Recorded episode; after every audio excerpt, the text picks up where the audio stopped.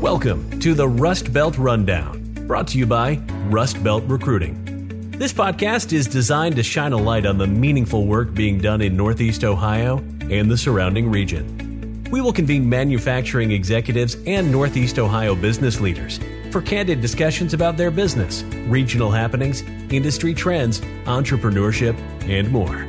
Now, let's get running on the rundown. Welcome, everyone, to episode 23 of the Rust Belt Rundown. I am your host, Paul O'Connor, and on this episode, we are joined by Matthew Fieldman, Executive Director of America Works. Uh, America Works is a nationwide initiative to coordinate manufacturing workforce development efforts in the Manufacturing Extension Partnership National Network, which we are going to get to later. But, Matthew, first, happy Friday. Thank you so much for being on. Happy Friday. Thanks very much for having me. Um, all right. So first of all, go Gators. Uh, tell us how you ended up in Gainesville and what made you want to study psychology during your undergraduate years. Yeah. Um, so I grew up in Orlando, Florida, uh, and um, like Clevelanders go to Ohio State, Orlando kids go to University of Florida, um, and so it was the great state school. Uh, had a great time there. Um, I thought I was going to be a social worker when I started college. I had um, gotten a chance to shadow some social workers and just loved what they did, loved the impact they had on people's lives, and wanted to study psychology. It was the most interesting subject. And um, uh, once I graduated and got a chance to actually experience social work, I realized it was not for me. I, I did not want to pursue that. But um, uh, at the time, psychology is super interesting and it absolutely influences what I do every day. Um, having that background has been very helpful. I got a feeling Florida State fans would disagree with you in terms of this is where everyone goes. I mean, Florida, Florida and Ohio are actually pretty similar, where there's a million options, right? But I yes. would I would agree that I would say overall, like when you think, uh, I mean, Ohio is easy, like it's Ohio State, you know, with yeah. Cincinnati being like a distant second. But then there's the Kents and the Akrons and the OUs, where Florida's like, all right, it's Florida for sure. Uh huh. I didn't want to say Florida State, State is Florida State's our distant second. What about Miami? Miami's not a state school; they're a private school, so oh, they're expensive. Okay, okay, okay. Um, sure, sure. So they're a great school, but but expensive. You know, uh, I don't even know what tuition is there these days. But at the time, even at the time, it was twenty five, thirty thousand dollars a year. But for us, Florida State is a diff- is a distant second, and uh, um, you know, I don't want to say it, but I will. The smart kids go to UF. I love it. I love it. There's nothing. I love trash talking uh, colleges. I think it's very fun. Um, Sorry, Seminoles. Don't hate me. uh, well, okay. Let's stay on the education track. So you ended up continuing, um, you know, your education throughout different stages during your career. Uh, one including an MBA from George Washington and a certificate in nonprofit management from Case Western. Um, what prompted you to get those additional degrees? Was it something where the current job you were holding asked you, or you saw where things were going? Like, what what prompted that? Yeah, I saw where things were going. I um, fell into the nonprofit world, started doing fundraising, um, decided I really liked it, and uh, saw that the people above me, the bosses and the, the people I aspired to be at early in my career, had MBAs. And um, I had the opportunity as well to work during the day and take my MBA at night at GW. And it just worked perfectly for a young single guy in DC to work during the day, take the metro down, take classes. Um, I was dating my wife now uh, at the time, so I just had uh, it just worked really well logistically, and I really enjoyed um, how I could learn at night and apply those learnings during the day in my job.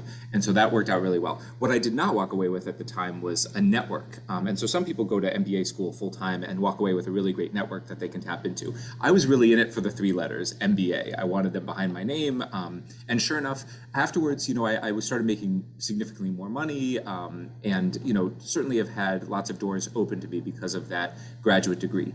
Uh, then when I moved to Cleveland, I wanted to continue diving deep into the nonprofit world.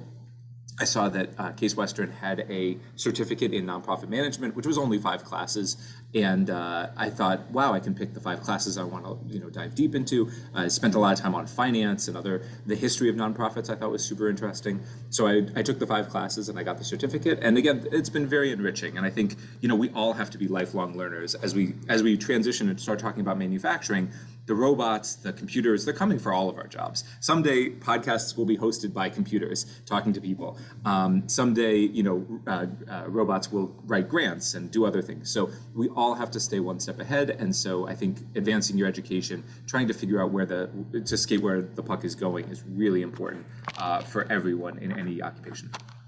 Um, what is your opinion on the current state 2021 status and ROI of an MBA? And would you recommend it to someone? Everyone is different. Everyone's at different stage of their career, but just overall, sure. high level, would you recommend someone getting an MBA right now? You know, it's tough to say. Uh, again, it's it's very very uh, uh, case by case basis. But what I would say is um, if you can work while you learn, that's usually the best situation. Um, the ability to build, keep building your resume, to keep building your skills, to apply what you're learning at night in in your uh, day job, those I think are really valuable. Um, taking two years out of the workforce to learn, um, you know, it, it's a it's a good thing for some people, but uh, I think for me it was really helpful to be able to do both simultaneously and, and not have you know that work gap on my resume. And so when you said you left GW without necessarily the network that you had wanted, what what were the factors that contributed to that? Oh yeah, when you're taking classes from six to eight p.m. after a long day of work, you don't really want to hang out, uh, you know, afterwards. And there were, it was, it was again that that crowd tends to be older, and they have families and they have jobs tomorrow and that sort of thing. So there's there wasn't a lot of opportunity to socialize after classes. Um, and even when there was, I wasn't always interested. There were nights, um, certain semesters, where I took class from 6 to 10 p.m. Um, so because I was trying to get two classes in uh, that semester, and so you know you're just exhausted after a long day. So um, you know I, I met a few people. I thought it was really interesting. You know, obviously GW has a really international student base, so it was fascinating to you know meet some people from all over the world. Um, I found myself doing a lot of the editing because while everybody was amazing and, and, and cool people, not everybody spoke English as a first language. So I found some, found myself you know uh, quickly kind of signing up to be the editor of other people's research and and um, really discovered that I loved writing and I loved putting together the research into a coherent story uh, that uh, a professor would enjoy reading. And so, um, you know, definitely I, I, got a chance to brush up on that skill set. Um, but again, the MBA, um, you know, obviously it's been almost 20 years now. So, so the, the, the degree has changed a lot. I, I just think there's a lot more specialization these days in, in master's programs. So if you know what you want to do, definitely look for to specialize. The MBA is a great all-purpose degree because I didn't know whether I was going to stay in nonprofits or move into business, and in fact, I've done both since then, and it's been helpful. Um, but if you know you want to stay in a certain career, there's now masters in philanthropy, there's masters in organizational behavior, so you can really go after exactly what you want these days. Yeah, good transition. So you've generally worked in nonprofit settings, save for a short stint with Fathom. Tell us about your experience in nonprofits and how that has helped you in your current role at America Works. Yeah, um, I had a really cool, uh, diverse background of, of different nonprofits. I started in the Jewish community. I worked in international humanitarian aid. When uh, the opportunity to work in economic development came up, I jumped at it back in 2015 to join Magnet. Um, and so I spent about 20 years doing fundraising in different capacities and loved that it's the perfect mix of business and psychology. Um, so there's there's the the MBA plus the psychology degree. You have to sell, you have to hit your numbers, but at the same time you have to understand people. Um, sometimes you have to understand organizations and foundations and how how they work. And so I, have really enjoyed um, raising money. Uh, back in 2020, I saw the need for more coordination around the nation's advanced manufacturing training efforts. So right now, advanced manufacturing training happens at workforce development boards. It happens at community colleges, uh, manufacturing extension partnerships like Magnet, where I work, uh, Catalyst Connection, who you've interviewed in the past. We're all doing our own training, um, and it looks different in every community. But there's tremendous opportunity to share best practices, to share lessons learned, to sh- even just share curricula and marketing materials. Um, with with such limited resources, in the nonprofit space and, and the education space, we don't have time to spend, you know, developing things, recreating the wheel.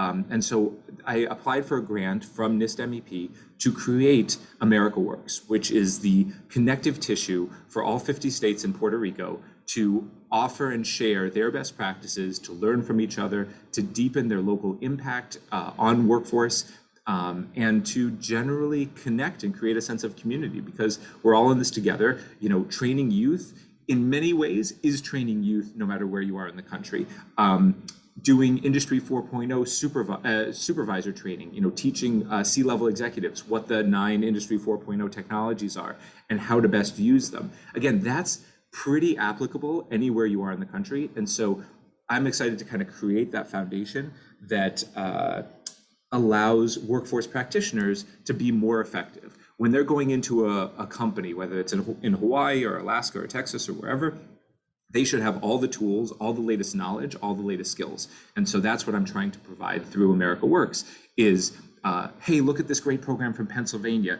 Uh, that that's working really well. Um, here's South Dakota's Industry 4.0 training program. It's the best in the country. Why don't you take that with you? So give give someone all the tools they um, they need to be as effective as possible when they're talking to a company's leadership. Okay, so you've worked, you started working at Magnet almost seven years ago. Um, two part question. Want to learn a little bit about your roles because they've changed um, in the last mm-hmm. seven years. And then the flyover of how does America Works work, right? Like how is it developed within the Magnet ecosystem? That's great. So uh, I started uh, in January of 2015 at Magnet as the vice president of external affairs. And that at the time was a huge portfolio. It was marketing and events and media relations and government relations and fundraising. It was a little bit too much for one person. Um, so we were able to hire a staff and bring some people on board. And I naturally gravitated towards what, what I was good at, which was fundraising. And so eventually uh, we broke the marketing piece out um, and let me do the fundraising. And I also picked up some really fun individual kind of initiatives that um, where I had an idea and kind of recruited a team and we did some some really cool things. So uh, the Mspire competition uh, was based on something I saw out of Detroit where entrepreneurs pitch their ideas um, and get everyone wins. Everyone gets matched with either good advice or a grant or, or assistance. So we started the Mspire competition, which is still in, in effect till today. Um, we started a statewide manufacturing survey, uh, which uh, again has been very, very helpful towards guiding the state's uh, economic development efforts as it relates to manufacturing. And then I was able to, to raise a lot of money for Magnet and help grow our team and grow our impact here in Northeast Ohio. We covered the uh, 20 counties of Northeast Ohio.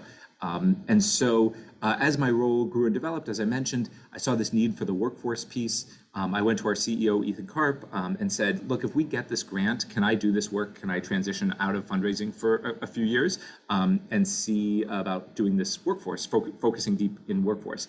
And he said, Yeah, go for it. Um, actually, one of the uh, really interesting seeds for this was when I walked in in January 2015, on my desk was a white paper on how to create, uh, how to adapt the German apprenticeship model to the Northeast Ohio educational ecosystem. So, how do you take the best of what Germany is offering in youth apprenticeships and bring it to Cleveland? And so I went to some friends in uh, in this education space and got some opinions. And we went to some CEOs and got their buy-in, and we went to some high schools and got their buy-in. And I went to NIST MEP and said, hey, someone must have done this previously because we're, again, we're recreating the wheel. There must be more, there must be someone out there who's doing youth apprenticeships. And the powers that be at MEP said basically, we don't know who's doing what in this space. And it definitely planted the seed of uh, why don't we have more connective tissue going on and, and more best practices and, and even a database around uh, who's doing what in workforce across the nation. So um, that is how my role evolved. I've been doing America Works for about a year. Um, and like I said, it's a grant to Magnet to, to create this program uh, for the national network. And that the program is seven different things, uh, which is which is I think really cool. So it started with that national survey.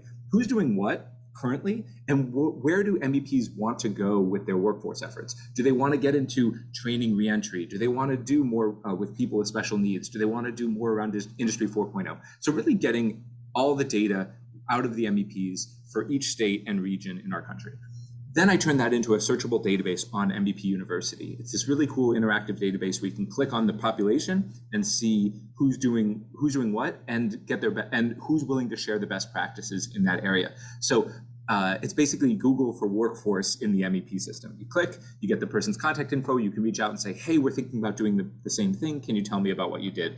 And basically save me time and effort and making mistakes in that area. Then we do bi-monthly best practice webinars, everything on leadership to partnering with uh, different organizations to how do you fundraise better, just all the different best practices that are out there in our network. Um, we uh, have a lot in terms of uh, annual conferences and getting getting people together. We also have discussion nodes where it's not a formal presentation. It's just people interested in a specific topic coming together and talking about it. So for example, adult apprenticeships is a big area. Uh, there's a lot of money going into it. There's a lot of MEPs that are very active in it. So getting everyone together and saying, you know, where are you and what do you want to what do you want to share? Where do you want to go? Just allowing uh, uh, MEP professionals from around the country to, to connect and share together. Um, one of my favorite parts is the external partner outreach. So talking to other organizations that play in the manufacturing training space and manufacturing workforce development space and saying, what is your expertise? How can we partner? How can we inject your expertise into the MEP network so we can have the maximum impact? And that's been very uh, fun and interesting and effective. Everything from technology companies bringing their technologies to nonprofits that uh, provide training. Um, you name it, uh, they're out there. Um, for example, we, we created a partnership with Women in Manufacturing, a national nonprofit that supports and engages women in manufacturing careers. And this was just an important thing that um, uh, is really critical to the diversity, equity, and inclusion efforts of manufacturing nationally. And then finally, I have micro grants to help fund and support innovative workforce strategies. So an MEP can come can come to me and say, "Hey, we have this great new partnership. We just need some some basic funding to get it off the ground. We really want to try it." Um, and I can give up to ten thousand dollars to an MEP to help launch something new. And really, the, the point is to create new and scalable and replicable strategies that could impact the country. So, right now, we've got uh, pilots going for training people with special needs for CNC jobs, um, training uh, formerly incarcerated people for uh, entry level manufacturing jobs, using virtual reality to inspire high school students to uh, pursue manufacturing careers and a, just a wide variety of different things going on. So uh, that's that's maybe the most exciting piece is the ability to say we can take an idea uh, and turn it into a real program on the ground. Whew, okay, so a lot to break down. I think the the thing that stayed with me the most is seeing that there was a lack of, and you said connective tissue, right? And trying to create a platform where people can come and find out best practices, right? I could imagine that nonprofits overall probably need that help anyway, no matter what they're working on, right? Like, yes, in the manufacturing space, but this could be in the youth development space, in the housing space, whatever. Um, I wonder if that exists, number one. And number two, if they could take what you did and replicate it across all industries. It, it certainly does in certain industries and certain areas, um, community colleges have their own networks universities have their own networks. So there's a lot of there's a lot of connective tissue. I just saw the, the, the vacuum within the mep system.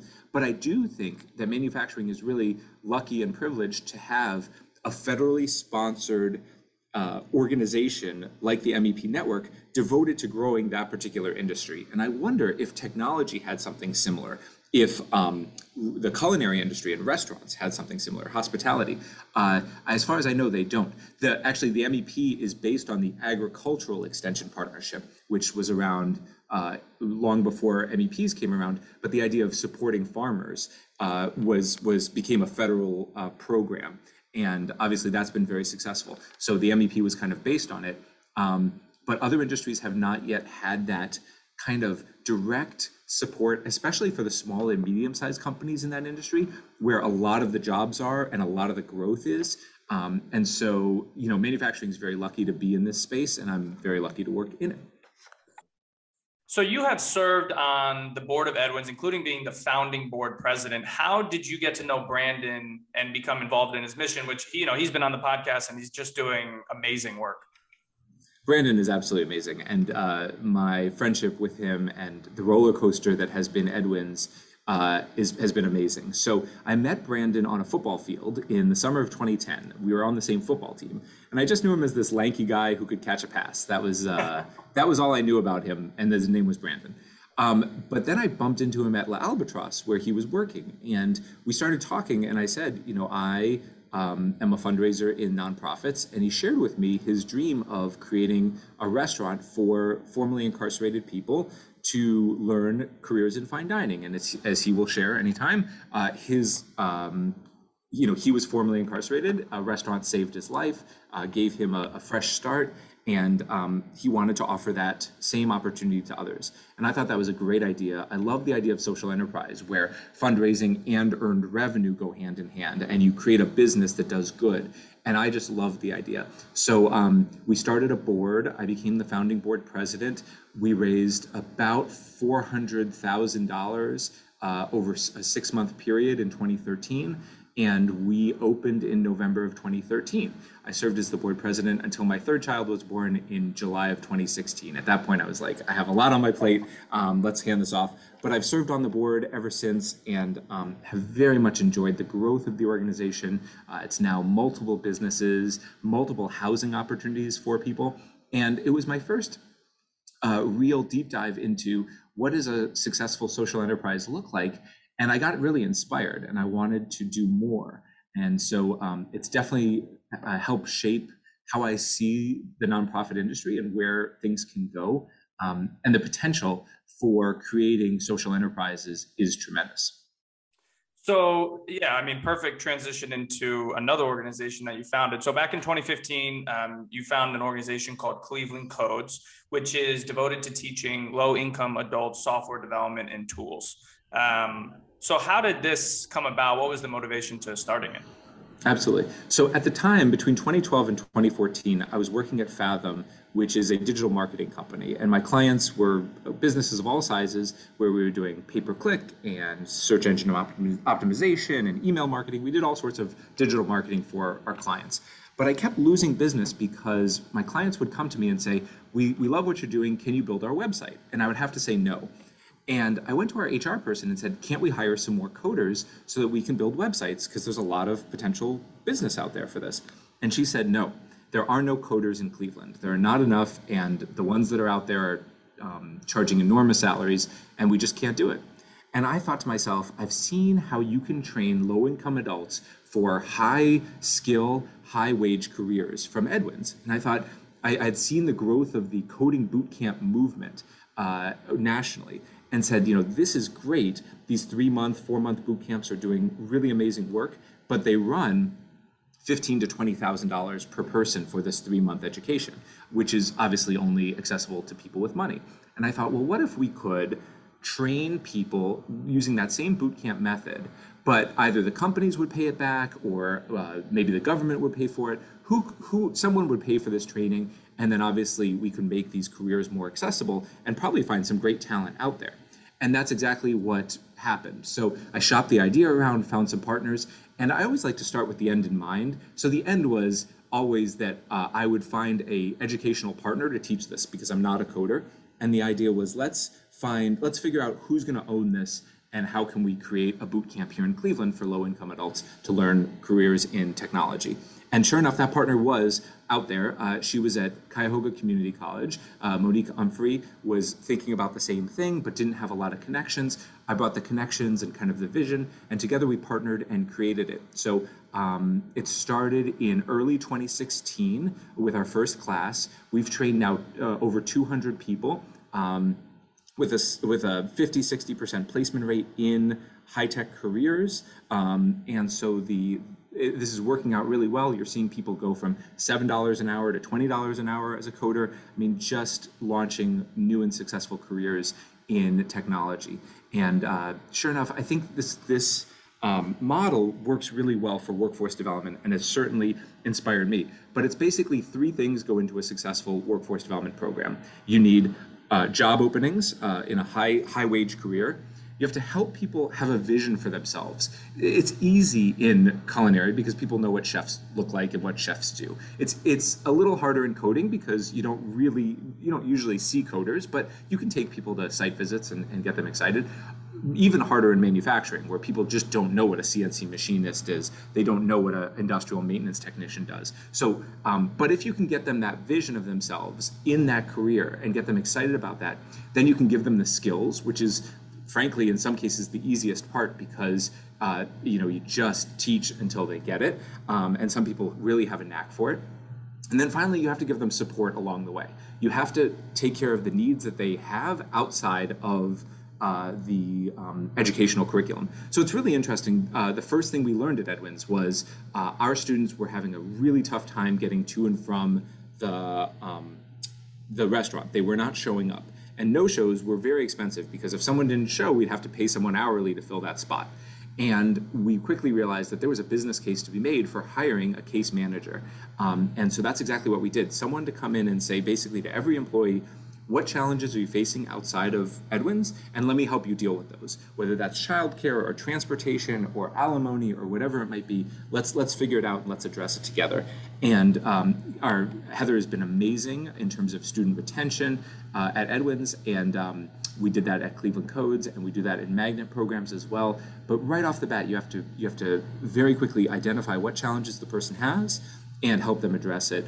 Um, and then oh, because of that support, because of those skills, because the person's bought in and sees themselves as a coder or CNC operator or whatever it is, uh, you can create a really great recipe for success in these training programs.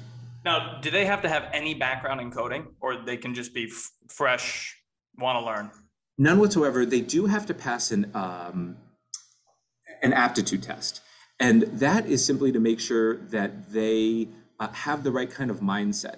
And this is really important because um, if you're really gregarious, if you're really extroverted, uh, chances are a coding career is going to be tougher for you. And so we, we do an aptitude test to get a sense of um, how do you think? Can you think in a linear fashion? Can you do some basic math problems? Those sort of things. So not everybody passes the aptitude test, and that's good. They'll, they can go find careers in other things. But the ones who do are often, you know, they, they think in the right way. They have the right building blocks for a really strong career in technology. And so that that aptitude test does a really good job of putting people on the right path and letting them know whether this is the, the right path for them or not.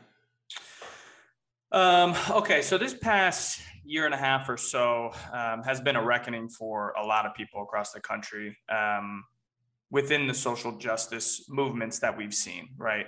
Um, tell us about your your work with Rekindle, um, an organization that you co-founded, and and it brings Cleveland's Black and Jewish communities together, right, to help. Yeah accelerate social justice movement. So how did that come about and, and kind of what is the, uh, how does the program work? That's great. So um, it, it came about because I was bothered by something I saw in Cleveland as I was um, doing this work. So, you know, growing up in Orlando, I grew up um, in a, a, really nice, tight knit Jewish community. Came to Cleveland, which is also incredibly um, supportive, just an amazing Jewish community, and uh, um, I've really loved it here. But what bothered me is when I'm when I was working on Edwins, when I was working on Cleveland Codes, when I've been working here at Magnet, um, my Jewish friends don't know my Black friends, and in many cases they're working on similar programs, but they're working in parallel. So I saw this during the elections with voter registration. I've seen this with criminal justice reform. I've seen all sorts of different efforts that are not where the two communities are not working together. And that's partly because geographically they're separated, partly because you know we're fighting against hundreds of years of, of oppression and of and segregation and whatnot. And so I thought it, this isn't going to change unless we actively create a bridge between the two communities and actively create a platform for people to meet, connect, understand each other, and ideally take action together. And that's really the, the critical piece is I wanted to create that dialogue, but I really wanted to lead to uh, partnerships and collaborations that didn't exist previously. So I was able to um, find through my wife actually uh, a wonderful uh, person named Charmaine Rice, um, and she is incredibly helpful. She's a trained DEI facilitator, and together we co-founded uh, Rekindle. And so uh, the fellows, um, half black, uh, usually Christian, half half white and Jewish, come together and talk about where we share values, uh, where we share leadership skills, uh, the, the attributes of our community, the strengths of our communities, and how we can partner moving forward. And so we graduated our first cohort back in June. Our second cohort will graduate in November, and um, we'll do two more cohorts in uh, in 2022. Then we'll reevaluate and see how it's going. But we think that if we can get 50, 60 people to go through this together and have this really transformative experience, we can actually create a, a cohort of leaders that um, you know really does come together, collaborates, and really advances social justice here in Cleveland, and and ideally creates a national model that other communities could use as well. Um, and this is based on the idea. The name Rekindle comes from the idea that uh, in the 60s, um, the Jewish community was very active in the civil rights movement. And you can point to a lot of different uh, leaders who, who really sacrificed a lot and put themselves on the line to uh, advance the cause of civil rights. And that fight is not over. Um, so, you know, I think many uh, young white kids are taught that you know we we've succeeded. Civil rights is here. It's it's it's we we've done our part. Um, as a as a Jewish young young adult, I was taught you know we we did our part and we're we're good. We can wash our hands and move on to the next thing. And that's really not true. And I'm I'm excited to to you know reevaluate uh, where we are um, and really rekindle those relationships that, that, the Jewish community had with the Black community and invest in them and hopefully um, uh, hopefully they'll they'll develop real um, fruits uh, of our labor moving forward. I mean, you mentioned two things that are super important dialogue and then action. I mean, mm-hmm. dialogue's half the battle, right? Especially in a time where you know every, we, we've never been more divided and people can't even have conversations about things that they disagree with so that's super important and i guess my question would be with the action was it some like do you have specific things that you're like is it voting rights is it like what are the different action plans that you guys are working on so uh, as as the convener i don't have an opinion on what the fellows should do together that's for them to decide. Part of what we do is we uh, talk about where our passions are and where our skill sets are. We do something called the Working Genius Assessment, which is the newest thing from Pat Lencioni, if you like his um, Five Dysfunctions of a Team or um, the, uh, the Ideal Team Player. So many good uh, Pat Lencioni books. Right, exactly. He's amazing. And um, so his latest thing is the Working Genius Assessment, which I absolutely love. So all the fellows take it, and it allows them to create a team based on everyone's strengths. And so that's what we're working on uh, creating uh, these action teams. And they'll tell me what where their passions are, and we'll match make based on that. So what we've seen actually is some social gatherings because uh, people just want to create more social bonds. I'm hoping, you know, as well we take on um, bigger issues as well. But that's for them to decide. And um, I'm I'm looking forward to them telling me, and uh, and ideally we can even connect uh, different cohorts together. And so uh, we're actually having a party in, at my house in November where the different uh, the two different cohorts are going to come and mingle, and hopefully good things will come out of it. So everyone's at the table because they know action is uh, action is required. It's one of the commitments of being a fellow, and. Uh, I hope that they take it seriously and do do good things as a result. Um, because, like you know, I, I've been really fortunate to be in a situation where I could be a part of starting Edwins, be a part of starting Cleveland Codes. I'd like other people to be put in that situation. I think um, I can I can do that for for others uh, to create a platform for them to launch their own ventures. Love it. That's awesome. Um, all right. Well, Matthew, this was great. We'll get you out of here on this one. Um, uh, the the running joke on this podcast is sometimes this is the hardest question we uh, actually answer. But uh, favorite dining spots in the greater Cleveland area can be sit down, can be takeout, can be a new COVID favorite, uh, whatever you want. Oh, excellent. Well, when I'm not at Edwin's, and I gotta say, the uh, right in front of the fireplace at Edwin's is my favorite spot in Cleveland on a on a winter night with a glass of wine and a dessert and my wife, and we're we're very happy there. But um, on the west side, Root Cafe, whenever I can make it over there, I absolutely love it. Um, on the east side, really any of the Indian places uh, make me happy, um, and so the you name it, I'm I'm there. Uh, and also melt uh, when I when I can work out and actually uh, justify eating a 2,500 calorie meal. Uh, I love melt, and uh, it definitely you know just just drizzle cheese on something and I'm happy. So that's my those are my spots.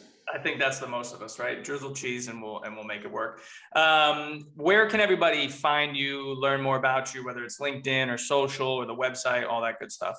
All, all of that is good. Matthew Fieldman on LinkedIn, mattfieldman at gmail.com if you want to send me an email, rekindlefellowship.org if you want to learn about Rekindle, clevelandcodes.org if you want to learn about Cleveland Codes, edwinsrestaurant.org if you want to learn about Edwins, uh, manufacturingsuccess.org if you want to learn about Magnet.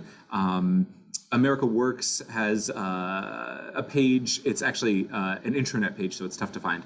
But any one of those will be really good, and uh, you know, people should absolutely reach out to me. Um, let me know what you're interested in, and I I love to offer advice and guidance and connections and whatever I can do to help. Awesome. Well, Matt, thank you so much again uh, for coming on the podcast. Enjoy lunch with Taylor and uh, and the weekend, and we'll talk with you soon. Thank you, Paul. Much appreciated. Thanks for tuning into this episode of the Rust Belt Rundown. Make sure you check us out at rustbeltrecruiting.com. The Rust Belt Rundown is available wherever you listen to your podcasts. Make sure to hit that subscribe button and click on five stars if you enjoyed this episode. See you next time.